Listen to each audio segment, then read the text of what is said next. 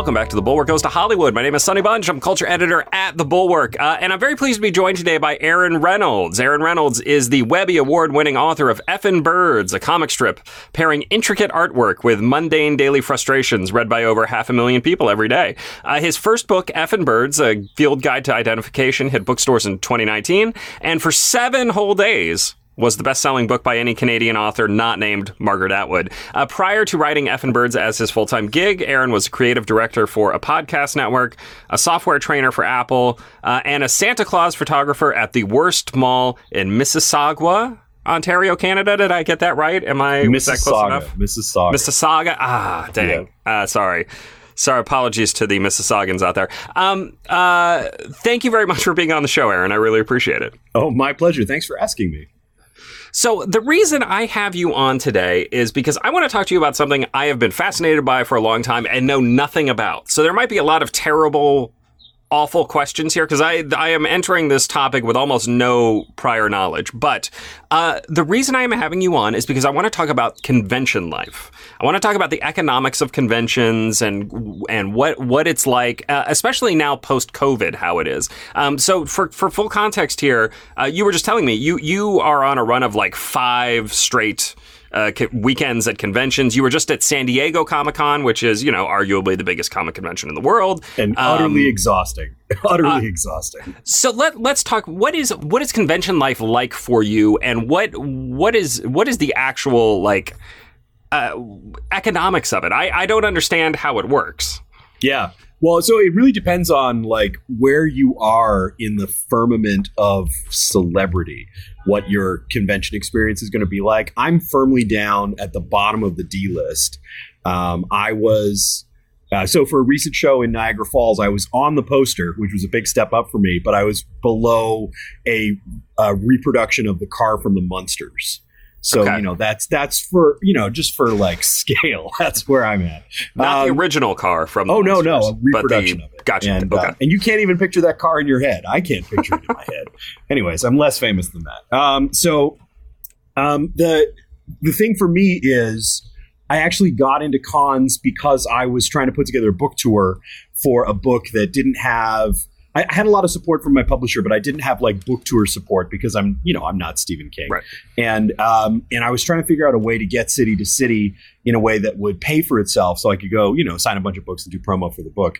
And um, what I found was that I could I could make it work with comic cons uh, because there's always a comic con every weekend in some city, and uh, depending on the con, they'll either fly me there or they'll pay for part of my travel or they won't but i'll make enough money at the show that it won't matter Mm. if, if that makes sense. Um, Sure. Uh, so like, uh, to give you a picture of like of how the the money aspect of it works on the tour, um, a show like uh, Des Moines Comic Con, which I had a lot of fun at. Um, Des Moines Comic Con's a small show, so they pay my travel uh, to get me there to appear at the show. And San Diego Comic Con is a huge show, and they don't pay my travel, and I paid to have a table at that show Mhm. and that table was like the most expensive table I've ever paid for in my life. Mhm. And so you, you're always doing this sort of like this math of like, if I'm paying for this table and a hotel and a flight, how much do I have to? How many books do I have to sell to make this worthwhile? You know, and and and can I make that work? And uh, for San Diego, our break even point was like twelve thousand dollars. We had to do twelve thousand dollars in sales to break even on that show, which was like absurd. And, but I, I kind of wanted to do it because I wanted to do San Diego Comic Con. Like I, I probably wouldn't have done it if I didn't have some support and some help uh, from some other people who wanted me there.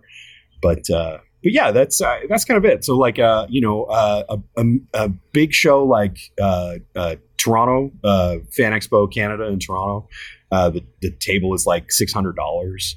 And uh, you know, which is a very reasonable amount of money. And I mean, I live in Toronto, so that's an easy show for me to go do. Um, Right. And uh, uh, I did a show. I did a show recently in Denver where uh, it was a very big show, and they were like, you know, we don't have any budget to fly you out for this show, but we will give you the table. And so I was like, yeah, okay, I'll take that.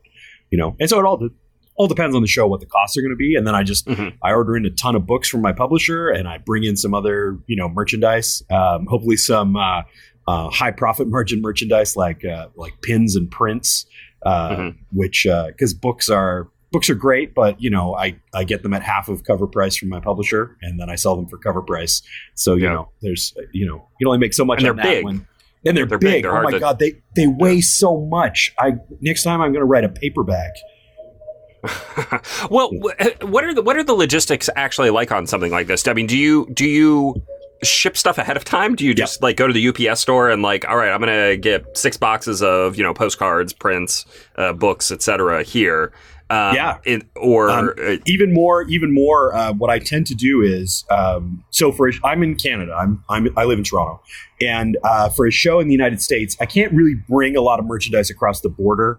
Uh, there's you know import regulations, Right, all kinds of stuff like that, and especially if I bring it in my luggage, they're gonna check. I'm on a list now. You know, I'm a guy who does business across the border, quote unquote, Mhm.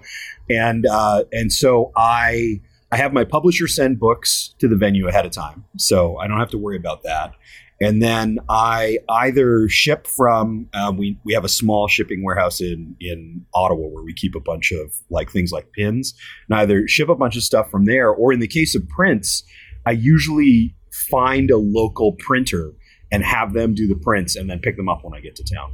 oh, that's nice. That's Yeah. interesting. Yeah, That's and sometimes sometimes that can be you know disastrous, uh, but most of the time that works out. Well, let's let's talk a little bit about the difference between a smaller convention and a, and a bigger convention. Yeah. We we talked a little bit over DM a, uh, a few months back about going to some smaller conventions and you being surprised at like how how Oh. successful it was for you. Yes. What, Yeah. what so because I mean you would expect like okay well San Diego is going to have the most people so that's that's obviously going to be the big draw but not necessarily right. Right. Well, because San Diego has the, the most people and also has the most other stuff there. So there's the most opportunity for you to get lost or overlooked or just totally missed if I don't do my signage right or if I have a lousy position on the floor, like my table's not in a good traffic area or something like that. Um, and so um, bigger shows can be worse. In fact, the worst show that I ever did was one of the biggest ones. I did a show in uh, Pittsburgh called Steel City Con that had had terrible traffic flow, and so they had a huge, they had a, like a really great celebrity roster, and that's part of why I went. They had they had a Peter Weller and Ronny Cox talking RoboCop panel. And I was like, I, I want to be at that show. And apparently, at one point, they did a stunt thing where Peter Weller punched Ronny Cox, and Ronny Cox went through a fake glass window, like on the stage as like a gag. And so I was like, I kind of want to leave my own table and go see that. But um, but the thing was that because of the way they had everything laid out, all the crowd stayed around the celebrity area and never came to the area with us lowly artists. And so it would be a it was a show with like hundred thousand people there, and uh, it would go like a whole hour without seeing anybody walk down the aisle. And like that show was disastrously terrible. But on the other hand, um, I did a show in Fairbanks, Alaska, which was a very like I don't want to say like a small attendance number. It was the show was packed, but it was a small venue with a small number of guests and vendors, and uh, and it was at the time it was the most profitable show I'd ever done. And uh, part of that was because the town was just really ready for a con. They had never had one before, uh, which is actually part of like the the larger picture business side of cons. Like there's there's a couple of guys that um, the thing is, that while I do a lot of cons, I deal generally with like three different con organizers who organize multiple cons, and one of them, his specialty is finding a city that really needs a comic con. You know, and and putting a comic con there and seeing if it succeeds. You know, giving it uh, four or five years to see if he can build something out of it. And um, and so uh, yeah, like a, a small show can be really great, or a small show can just be small. And and the thing is, like the the small shows tend to know that and tend to pay more of the you know the cost of getting you there if they want you there.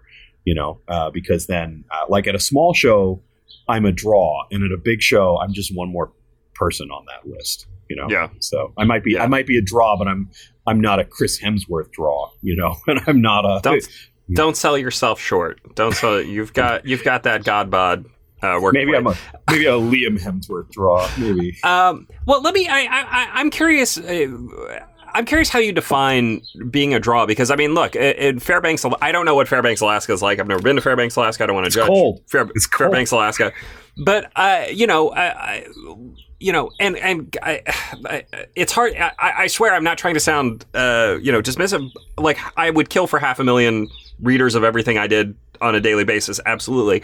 But uh, like in Fairbanks, are people like, yes, I love effing birds. I'm coming to see Aaron this is this is why I'm here, or is it like here's like you're at the convention, look at this cool stuff that I do. It's funny. I've got these great postcards. I've got literally one right in front. of like I've got one right in front of my face to remind me of of you know what I deal with every day. It's a it's a nice little color picture of it's yellow a yellow yellow finch of some sort, um, and it just says on it, "I am unsure as to why I should give a fuck about your opinion," because that's how I feel all the time. But yeah, like, I feel like that one you, was made just for you. it, it feels like it was me, uh, but like.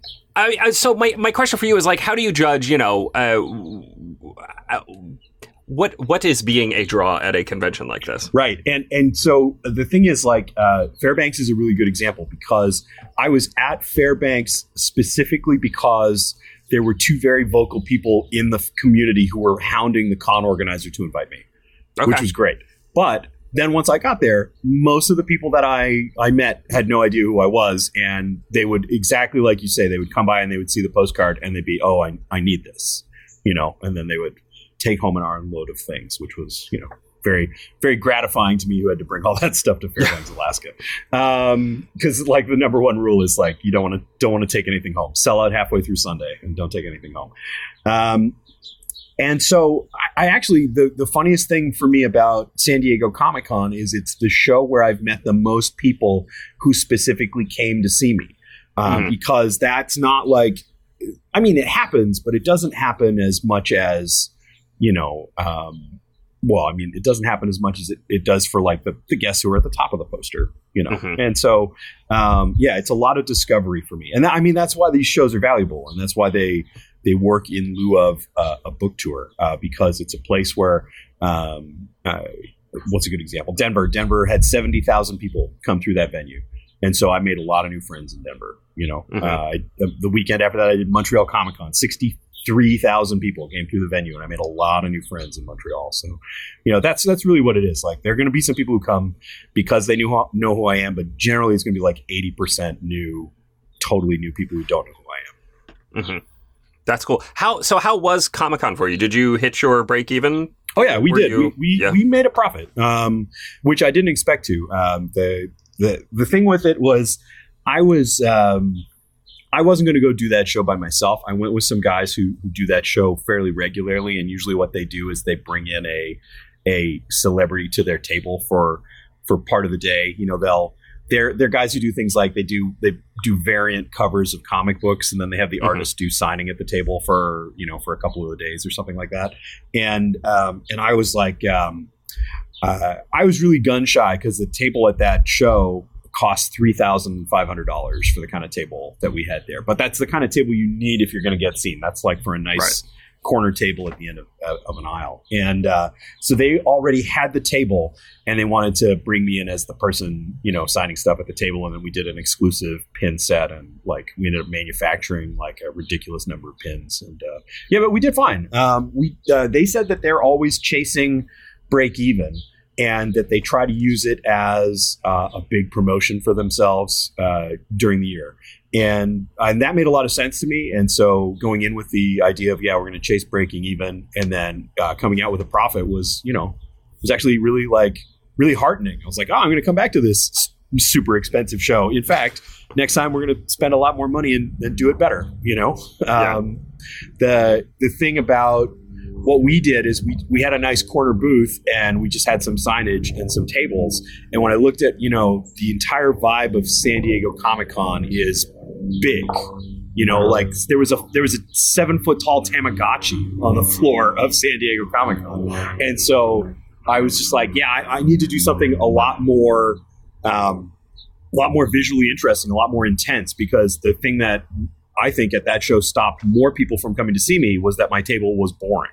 My table mm-hmm. was, a, was a, a, table with some merchandise with some guy at it signing stuff.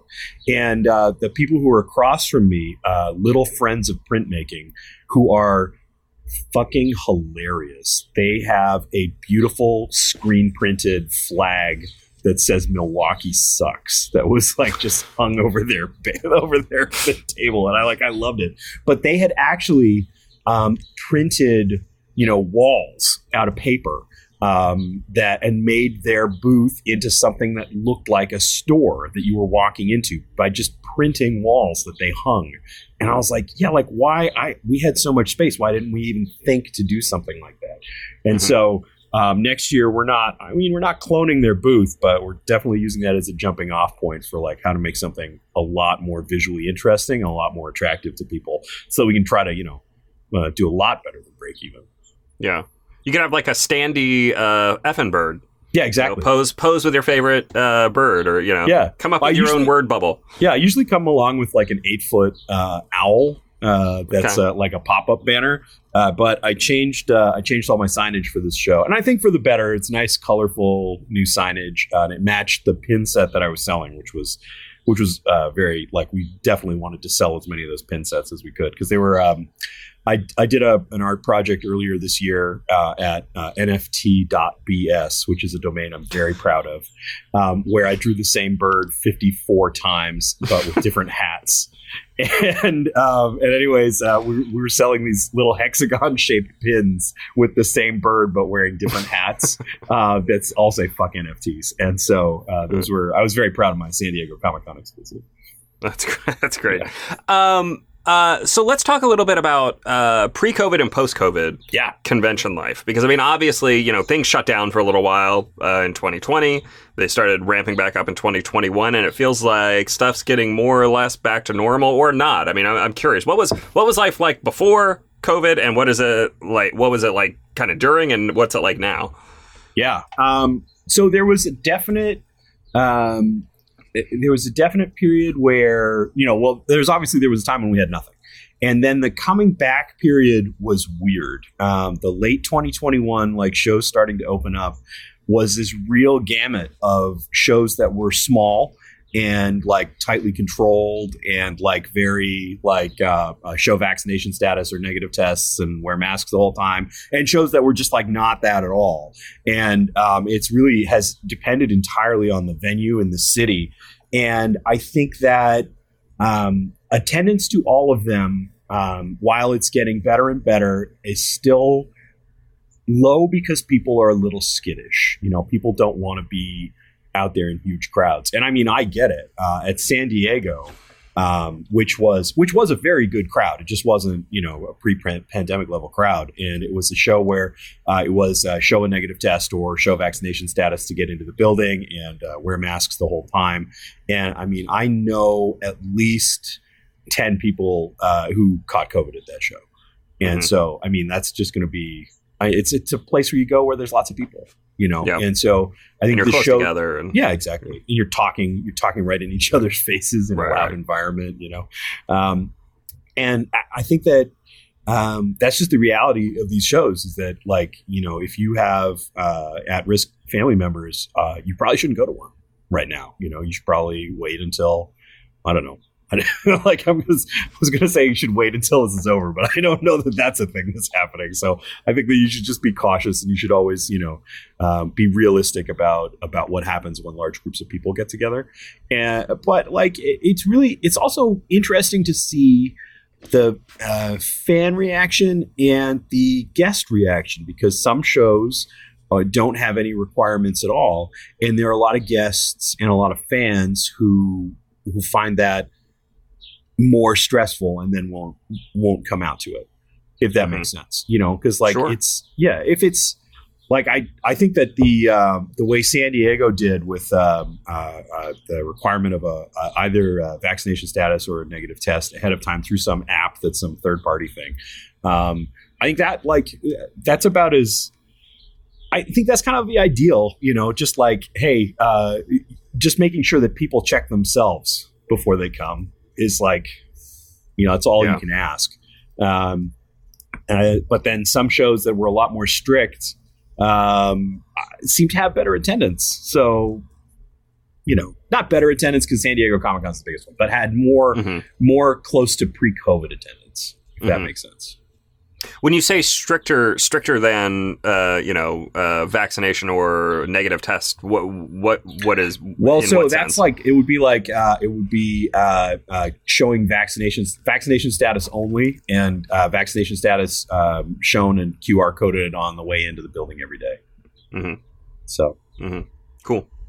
Yeah. no, I mean it's interesting. I, uh, you know, I, I spend a lot of time on on the internet, basically saying, look, movie theaters are more or less safe. You know, you like this. It's a it's a thing. But at the same time, I also know people who were 100% more likely to attend even like when covid was raging before vaccinations were you know kind of uh, widely available we're, we're, we're still more likely to attend when masks were required when Yeah. there was still the space spaced out seating et cetera et cetera um, which I, I like what I, I get I understand people people are worried for good reason bad disease you, nobody wants to get it um, I but had it early and it sucks. it's, Oh, it's man, not it it's not bad. it's not great it's No, not great It's not a Uh, fun, not a fun experience. But one thing, one thing you had mentioned that is is that even b- before COVID, there was there was like a whole season of convention crud, right? That Oh, yeah, like, yeah, a- yeah. yeah, like this is like you know, it's like kids at camp, right? Like you're gonna end up somebody's gonna get something, and Yep. Yeah, um, yeah, that's um, that's actually a very uh, that was a common refrain of when we started doing uh, shows with masks as things started to come back. It was like, yeah, but I didn't get a, that weird cold that everybody gets after the con, you know, and I was like, oh yeah, I didn't get it either. That's great. It's and it's it was very refreshing to not get that, and so. Uh, there definitely were some people who were like, maybe I should just always wear a mask to a show, even if we, you know, end up out of a pandemic, you know. Uh, and that's yeah, it's just a it's a, a great big building with you know with fifty thousand or hundred thousand people in it. Somebody's going to bring something into that. Somebody's got a kid that's gone to school and brought something home, or you know whatever else. yes, I'm uh, with two in school myself. I'm Yep. aware of all of these Oh yeah, fun things. Uh, let me let me ask in terms of your in terms of your uh, uh, professional balance when you when you're looking at convention. First of all, how many conventions a year do you go to? I just on try, average. Yeah, I try not to do more than two a month because that's a lot. Um, and I did like, I mean, I did one every weekend for you know five weeks, which was a stupid decision, and I shouldn't do it ever again. um, but I mean, it was part of that was I'm even I'm still fulfilling commitments to shows from pre-pandemic. Mm. You know, um, and they just when they all line up in a row, it's like fine, I'm going to fly from one to the other to the other. Uh, but uh, you know, there's there's sort of like there's work life balance, and I know guys who can work while they're at shows because the thing is for um, especially for comics artists at smaller publishers even at the larger publishers they don't get paid a ton you know Mhm. there's not a lot of money in um, uh, I don't want to like if I if I say some specific comics, people know I'm talking about. So I'm not going to say any specific comics, but I mean, you know, fine. they're, they're smaller publishers. They don't they don't pay great. I mean, it's it's not an industry that you know has a ton of money until you get to the movie and TV side. And so the thing is, like, they're doing the shows because that's a primary income for them because they can Mhm. you know they can make more money selling original sketches and and stuff like that uh, than they can you know drawing the books themselves and but they have to continue working on the books. And so like i know guys that i've talked to that get up at like four in the morning because they have two pages to finish and then come out and do the show. And like that's that's wild to me. And i don't think i could do that. Like i don't like i find the shows exhausting enough as it is. So i don't think i could like put my put the pedal down that far and also work at the show.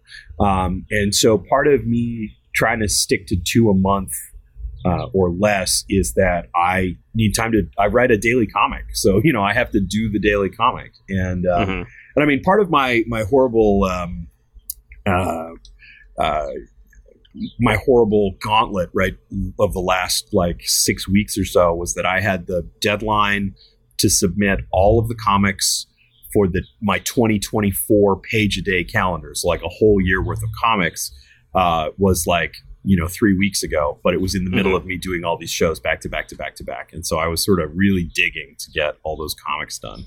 And so you know the nice thing for me right now is that I can take a little break from writing, which is you know, which is nice. Maybe take a little break from making stuff, but like Yeah.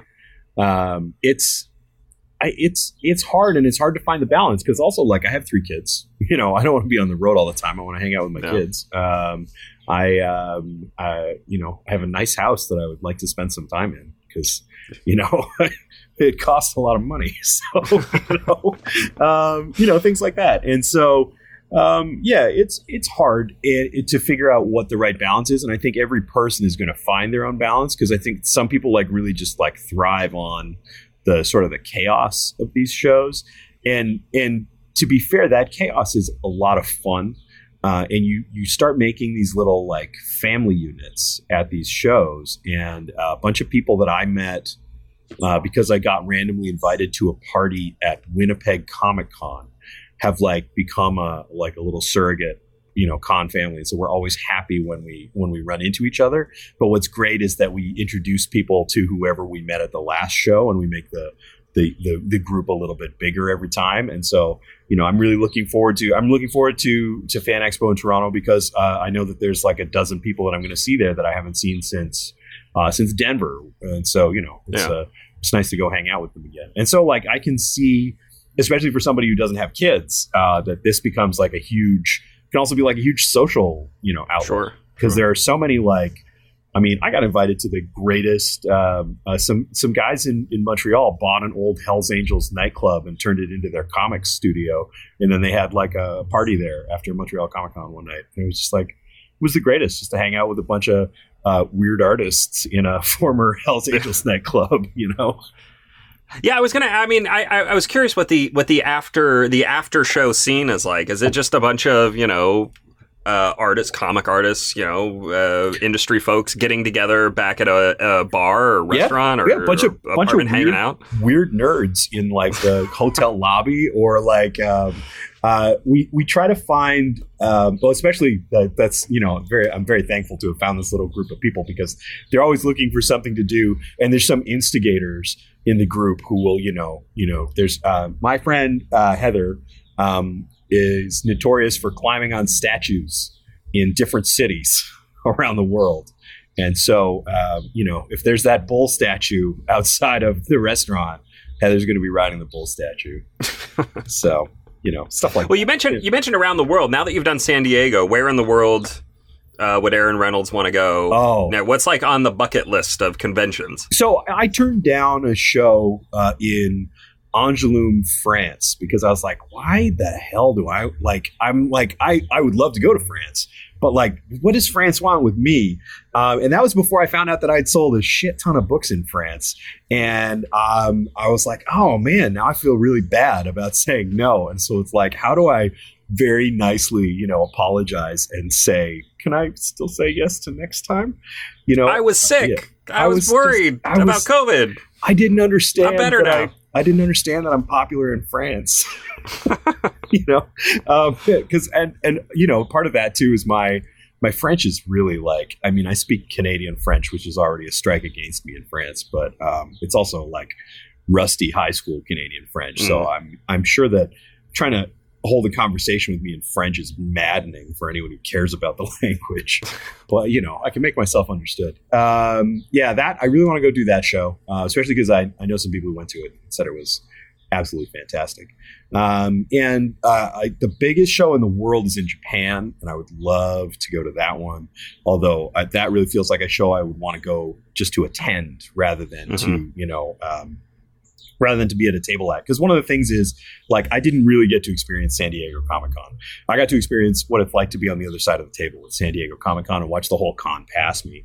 Um, and so, you know, I would have liked to have, you know, been a, a visitor to the show at some point. But, you know, you know what can you do? Uh, I changed. Yeah. I changed what I do for a living, so I can't. I'm not really a con attendee anymore. And um, uh, actually, I'm really excited to go back to. Uh, I did last year in November uh, a show in in England called Thought Bubble, which was like just the greatest little show um, because it's like I don't want to say it's snooty, but it's super picky about about who gets in, and there is not a selective. Fun- yeah, it's there's not a Funko. Pop in sight. There's no licensed anything there. There's like hardly anything related to Marvel or DC. It literally is small press and like independent creators and like it's invigorating like it's great to that was a show where i definitely abandoned my own table for half an hour and just walked the room because it was just so exciting and um, i did get to meet uh, sean phillips at that show which was a big deal to me because i don't know do you, do you know I don't know. I don't oh know. man you should read the comic book criminal uh, any of any of criminal it's so great um, it's just like noirish, uh, you know, crime. Uh, it's, uh, it's so so terrific. Him, him, and Ed Brubaker. Uh, Brubaker's the writer. Phillips is the artist. And uh, oh, you know what you should read if you're going to read one thing by him? Read Pulp. Uh, it's just it's a great, short, um, wonderful thing. And uh, when I uh, when I met him, all I could get out of was like was just my express my extreme love for Pulp. And uh, of course, he did not have a copy of Pulp there that he, I could buy and get signed. So I was like, ah, but you know, yeah, that's that was a great show, and I I really liked it, and I'm looking forward to doing that one again in November.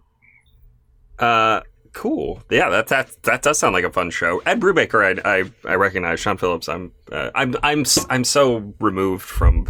That's The world okay. of comic you know, books at see, this I point just, in my I, life, I gave you, you know. something to read, and it's really I good. appreciate that. Read it. I It's uh, appreciate that. Pulp is like So a, a an ex cowboy. Um, it's a guy in the 1940s writing cowboy novels, except it turns out he's really writing his own story because he was a notorious outlaw. You know, like 50 years before. yeah. Uh, it's it, really terrific. And then then there's Nazis and a bunch of other stuff. It's great. I mean, you can't, you can't go wrong. Yeah. Cowboys and Nazis. Cowboys I and Nazis. Yep. And crime. That's it. Yeah. Uh, I have I have a question here, and I, I if you if you don't want to talk about this because I'm sure you get this a fair amount, but what happened when Britney Spears Instagrammed your uh, your product? Because I, I feel like this is like one of these weird world worlds colliding moments when I when I saw that happen, I was like, wait, what? What- Yeah. what's going on? I got a lot of text messages, and they were like, I, "Do you follow Britney Spears on Instagram?" And I was like, I'm, "I mean, I don't. Why? What happened?" And and they're like, "Well, she's she's she posted about you." I was like, "Really?" And it was this like strange moment of like, Britney Spears has a conception that I'm a human being that exists. That's weird, right? That's really weird. Um, and um, it was, I mean, it was great. Um, I did get a an email from my my American publisher that was like, "Hey, can you think of anything you did last week? Because you sold a lot of books last week." And I was like, "Oh, that was that was Britney Spears. She did that." You know, and it was like it like drove uh, Amazon sold out of books that week, um, and uh, and they're they're pretty good at you know at stock levels and ordering. So um, yeah, uh, it was like it was wild, and we did sell a lot of books, but we didn't like sell. You know, it wasn't like it was Christmas. You know, and I was selling Christmas levels of books. It was just really, really good, and I think that um, that's what's like fascinating to me about the whole idea of like influencers and you know uh, all, all it takes is like a big celebrity to like name check your thing. It's like i mean that helps. It certainly helps. And i'm not saying it was it was nothing or, or not valuable because it was super valuable. It definitely like it paid I, my oldest kid is going to university in the fall and uh, we i definitely need these royalties you know? They're very Yeah. very helpful for paying for tuition. Um, but uh, it's not like it wasn't like life changing. It wasn't a life changing moment. I, I got um, uh, I probably got an extra ten thousand followers out of it, which was great. Um, Nice. Yeah, Yeah. exactly. Because that's um, you know that's uh, oh, and actually I got a lot of followers on my personal account on Instagram, uh, which was hilarious because I I post weird garbage to my personal account, and uh, she tagged my personal account in the post, and I went from like 800 followers to like 3,000 followers on my personal account, which was hilarious. And I'm just, I don't know what these people are expecting from me. I expect them to fall off any day now because I'm posting pictures of uh, at San Diego. We had this little, uh, somebody gave me a little rubber ghost that's like this squishy children's toy thing that I don't know, it comes from J- Japan that people like, and uh, and he immediately fell on the ground and was covered in dirty, you know, lint and dirt from the ground because he was all white. So I put him on my table and I put a little speech balloon beside him that said, "Hello, I am Gross Ghost." And then people touched him all weekend, and he kept getting grayer and more disgusting. And so I was just documenting like, here's Gross Ghost's evolution over the course of the weekend. So I mean, that's what you get from my personal Instagram. So Okay, so uh, tell me about what happened with the the Red Power Ranger in Des Moines. yeah, so Des Moines Comic Con, um, I really I had a great time at that show. Um, they had done the most ridiculous bit of promotion, which was they did a set of Pogs um, out of like you know some Des Moines. Um, Des Moines related things, and then the con's mascot, which was a flying cow, and then the Red Power Ranger, um, uh, Austin St. John, and then there was a pog of me. So like that's that's kind of where that's where we're at with this show. Like I'm like I don't know, I was like billed like fourth or fifth on the website, which was pretty great. It was it was the Red Power Ranger, and then like Kel Mitchell, and then uh, somebody from you know some anime voice actors, and then and then me. Um, and so, anyways, um, these pogs are really great. But the night before the show, uh, the Red Power Ranger is arrested in an FBI, uh, you know, operation, uh, uh, gathering up people who defrauded the American government's like COVID payroll, you know, protection program. And so they announced that he was unable to appear at the show due to unforeseen personal commitments, which made me laugh until I wanted to cry. But then I started kidnapping uh, the Red Power Ranger Pogs, and I had uh, a white acrylic marker and a black Sharpie. And uh, I just, um, I Googled images of the Hamburglar, and then I started turning his, his Power Ranger uniform into a black and white striped jailhouse, you know, like old school jailhouse uniform. And yeah. um, that was that was very exciting, and it got very um, it, it, it, started going around the con that I was doing it, and people were like, "Will you sell me one of those Power Rangers pogs?" And I was like, "Well, I don't think I should do that, but if you want to like buy one of my books or something like that, I will happily draw you a Power Rangers pog. Bring me a Power Rangers pog and buy my book. Let's go." And uh, and then I uh, ended up sitting down at dinner uh, beside who I later found out was like his his like his like appearance manager, and she was like she was like some jerk at this show is you know defacing the pogs and putting them in jail. And I was like do I tell her that that was me, or should I just keep eating my dinner? Uh, well, I mean, did you? Did you? Which, which I did. Which, I, option, I which it. adventure did I, you choose? I owned up to it. I owned up to it. I was like, yeah, that was me. Yeah. Um, I mean, that's that is that's wild. That is wild. Uh, did he ever make it? Did he make it back to the show for any of the? He's like, I, well, I think that the organizers are mad at him. wow. so I don't know that he's like I don't know that he's invited to any shows right now. I, he has not appeared at any shows that I've been at, and I've been at a bunch of shows with Power Rangers recently. Um, there's the across the aisle from me at San Diego was a Power Ranger. Um, um, oh shoot, Walter. What's Walter's last name? Oh, I feel really bad. I was not a Power Rangers person, so me neither. I'm, you know, I'm, I'm, exactly the wrong age for for Power Rangers. But uh, gotta say, unlike some Power Rangers, Walter had great taste in music, and the music he was blasting on his uh, little boombox was just terrific, and I enjoyed it all. Show, uh, unlike uh, the Green Power Ranger, who I don't know likes Vengaboys, and that was just like I mm. couldn't take that for a whole show. No, you don't. You don't need that. You don't need that in your in your life.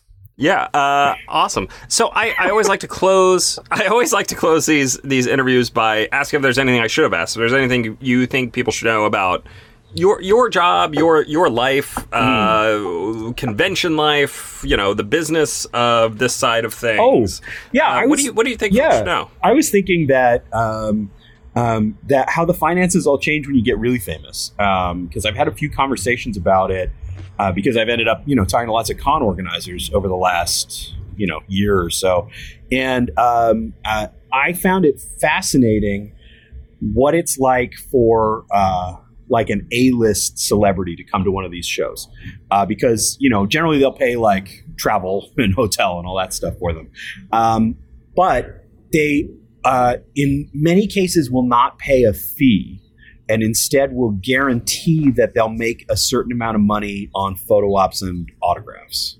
Hmm. Uh, yeah, so imagine that you are. Um, uh, oh, somebody actually gave me a great example of a, a smaller show where they brought in a relatively, um, you know, relatively big name, and he did not make his. They guaranteed that he would do eighty thousand dollars in autographs over the course of the weekend, and he did like seventy thousand, and so they had to pay him out ten thousand dollars out of the box office to top mm-hmm. it up, and uh, and so I like armed with that information, I started asking every con organizer I know, like, what, who is the most expensive person you've ever given a guarantee to? And I did hear that there was a Star Wars actor that commanded $2 million for a weekend. Whoa. That was their minimum. And so like, and I was like, wow, can like, can you actually sign $2 million worth of autographs and take $2 million worth of photographs with somebody in a weekend? And I mean, apparently you can. But uh, the guy I was talking to was like, yeah, we were trying to book him for that, knowing that we would probably pay him out uh, at least part of that amount, but it was going to be worth it for having him on the poster. You know Sure. that, that he was Sure. there, and so like I was like, yeah, okay, two million dollars. Is this a? Is this a? Is this? Uh, let me. I, I. I assume you don't want to give me a name, or you would have already. Yeah. But are we talking? Are we talking old- original? old- yeah, original. Original. Original trilogy. Okay. All right. they told me that they couldn't get that guy, and so they got somebody from the new trilogy for like a for for six figures instead of seven. so Yeah. yeah, That's crazy. yeah. I That think is- it's like I, mean, like the scale of it kind of blows my mind. But having Yeah. had a photo op, like I went uh, at Niagara Falls, that show where I was Bill below the Munsters coach. Uh, I was super excited because Ponch and John from CHiPs were there. I was like. Wow, Larry Wilcox and Erik Estrada, like, let's go, let's go do this photo op. I never do photo ops, and they had um, they had the original. Somebody had done a, a restoration of one of the original Kawasaki's and done it up in the CHiPs colors and everything. And so Yeah. it was a photo op with Ponch and John and the motorcycle. And like, really, that was like a very like you got in, you said hi. They like you, they everybody posed. The picture was done, and I think they were doing a picture every thirty seconds or something like that. And so Yeah. and then if you go and get an autograph from them afterwards, they get an extra, you know, they get a, these guys got like an extra 50, 50 bucks for their autograph on it afterwards. So, you know, you pay, I paid like $150 for the picture and then I paid $50 for each of their signatures. And so I was like, well, Yeah. you know, that was $250 and they were doing that every 30 seconds. So, you know, that can yeah, add up. I guess. I mean, you can if still two million dollars. Oof. Yeah. Well, that's and that's it. Actually, and I also I met a guy who um, uh, who told me about uh, the guys who used to own one of the biggest shows that sold it because they made more money just on their photo op business, and so now they travel to all the different shows to to do the photos part of it. You know, for Hmm. those shows because that was the that was the most lucrative part of the business for them. And it's like, yeah, that kind of that makes sense. There's a lot of money in that. I mean, Yeah, that makes. yeah, but like the four hobbits, I can't imagine what it cost for uh, uh, all- at all the fan expo shows. There's four hobbits doing a reunion, and I was like, I saw. I saw Yeah. that. Yeah, Yeah. I was like, God, that. That. I mean that's I mean that's also just a big time commitment for those guys Yeah. who are like working actors Yeah. like who are you know Well, that's it. And, Still- and you know what? And part of that, and part of the interesting thing is that, like, often uh, the shows will have a um, uh, um, when when you're making these agreements with shows, when you're like a like an A-lister. Um, often it'll be like an organizer who does like 10 or 12 or 15 shows and they'll say you know we'd like to we'd like you to commit to doing like 75% of these you know it's never a 100% but then they announce them for 100% and then they cancel you know due to you know unforeseen circumstances or whatever Mhm. they cancel it like 10 or 20% of them uh, Ming-Na just canceled at, at fan expo in toronto for example um, Yeah. but um, uh, uh, it's it's it's like uh, it's really wild to me like that they got so many of the hobbits for so many shows because uh, i know that um, Oh, I feel bad. I've forgotten his name, but he's on Moonhaven now. So I figured he'd be doing like Moonhaven promo and, and all that kind of stuff. And I'm sure that like him appearing at these shows is part of that. You know, is that like with the panels and everything, he gets to talk about. Uh, he gets to talk about his new show, et cetera, et cetera, et cetera. Uh, but like, uh, uh, yeah. Oh, uh, so I, was- I was talking to um, uh, Brian O'Halloran from Clerks.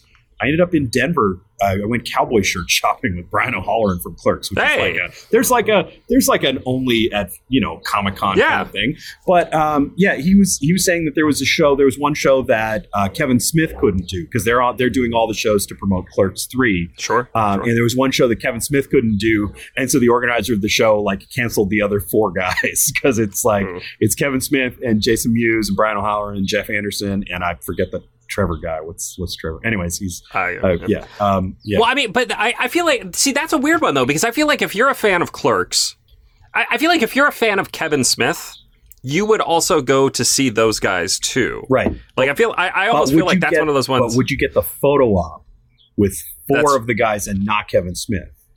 Maybe. Because that's know. you know because Yeah. they've got to figure out their minimum, right? They've got to figure out are, they are we going to pay out these guys Yeah. because not enough people are doing the photo op. So it's like I, it's a fascinating business. I think it's truly Yeah. fascinating, and like the celebrity side of it is really hard and like really weird and really like you know there's a lot of A lot of spreadsheets in there. a lot of spreadsheets for I'm what sure. nerds like, you know. And A then lot, lot of demand curves. yeah, and, you know. exactly. And like, and then what's your like? Who do you put on the poster? Uh, I was talking to somebody who was uh, was uh, mystified that a recent show had Weird Al appearing at it and didn't put Weird Al in the promos. And it was like, but like Weird Al is a draw. Like Weird Al is a big draw. So you know, I, I mean, how much of that is contractual? How much of it is like, you know, uh, I, if I'm going to be at this this show, you have to put me in the poster, or alternately, like you cannot you cannot use my name to advertise it because I know this is like this is in the movie business, for instance. Sometimes you will get an actor to be in a movie, and it'll be he'll do it for scale, and it'll be you know a, a quick scene or something. But like part of that is you can't put him in the trailers, can't put him on the poster. It's you know it's not a Sylvester Stallone movie. It is, you know, he just Right. happens to be there as a nice little Easter egg. what that's the um, the the story of um, why Steve McQueen's not in Butch Cassidy and the Sundance Kid is because they couldn't agree to how his name would be displayed alongside uh, Paul Newman's on the poster. Yeah. you know, and there's Yeah. the, the uh, William Goldman tells a story of even like trying to put the names across each other in an X, like like bullet holes or something, and McQueen Yeah. wasn't going for it and eventually pulled out of it. Yeah, exactly. But I mean, I, I do. I wonder how much of that is, you know, Yeah, uh, I, just contractual. I actually don't know any of that part, and that's a question that I will clearly ask people the next time you know I'm at one of these shows. um, I know that uh, I get asked sometimes if I'll do press.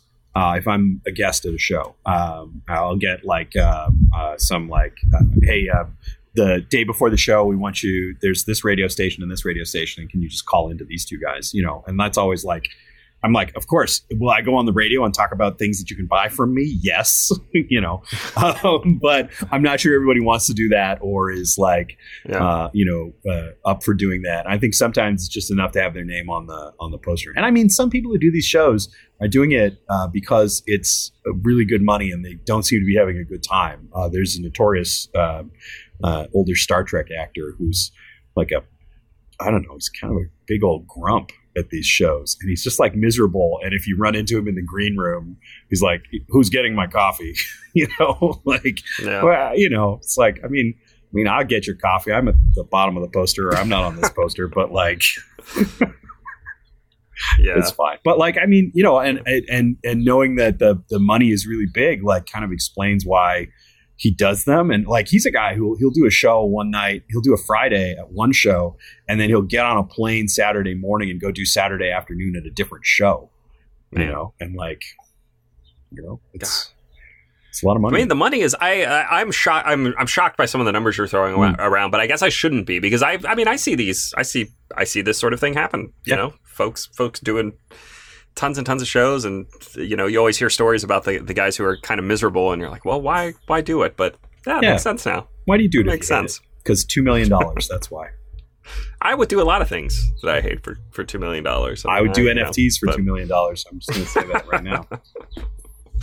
All right, uh, Aaron. Thank you so much for being on the show. Uh, what's where can people go to get your stuff? Not at a convention. What's- Yeah. give me a website. Uh, if you Not a non NFT website. NFT.bs, my favorite. It took so much effort to register that URL. Um, I, you can find uh, Effin Birds on your social media platform of choice at Effin Birds, E F F I N Birds, and uh, at effinbirds.com, which is where my weird merchandise store is. Um, I, you know, you can find me on a lot of stuff also at Aaron Reynolds. Uh, that's where, you know, you'll find not only pictures of things like Gross Ghost, but also uh, weird stuff like I started making embroidered uh, pullover shirts. Instead of a little alligator or a little man riding a horse, uh, they have a small dog that's vomiting. And uh, that's my new, like, you know, fuck you to professionalism. that's, my, that's my new little, that's my new garbage. Vomiting dog shirts Yeah. uh, and effing birds postcards. Dog, uh, dogvomit.shop. All right, uh, Aaron. Thank you so much for being on the show. Uh, and if you're if you're in uh, if you're at, uh, in town when Aaron is coming in for a convention, go say hi. Come from see me. Yeah. Bulwark goes to Hollywood. Uh, that'll be that will make me happy, um, and I'm sure it will make Aaron happy, and uh, everyone will be happy, and you'll be happy. So that's that's good. Uh, I, again, thanks for being on the show. Really appreciate it. Uh, my name is Sonny Bunch. I'll be back next week with another episode of The Bulwark Goes to Hollywood. I'll see you guys then.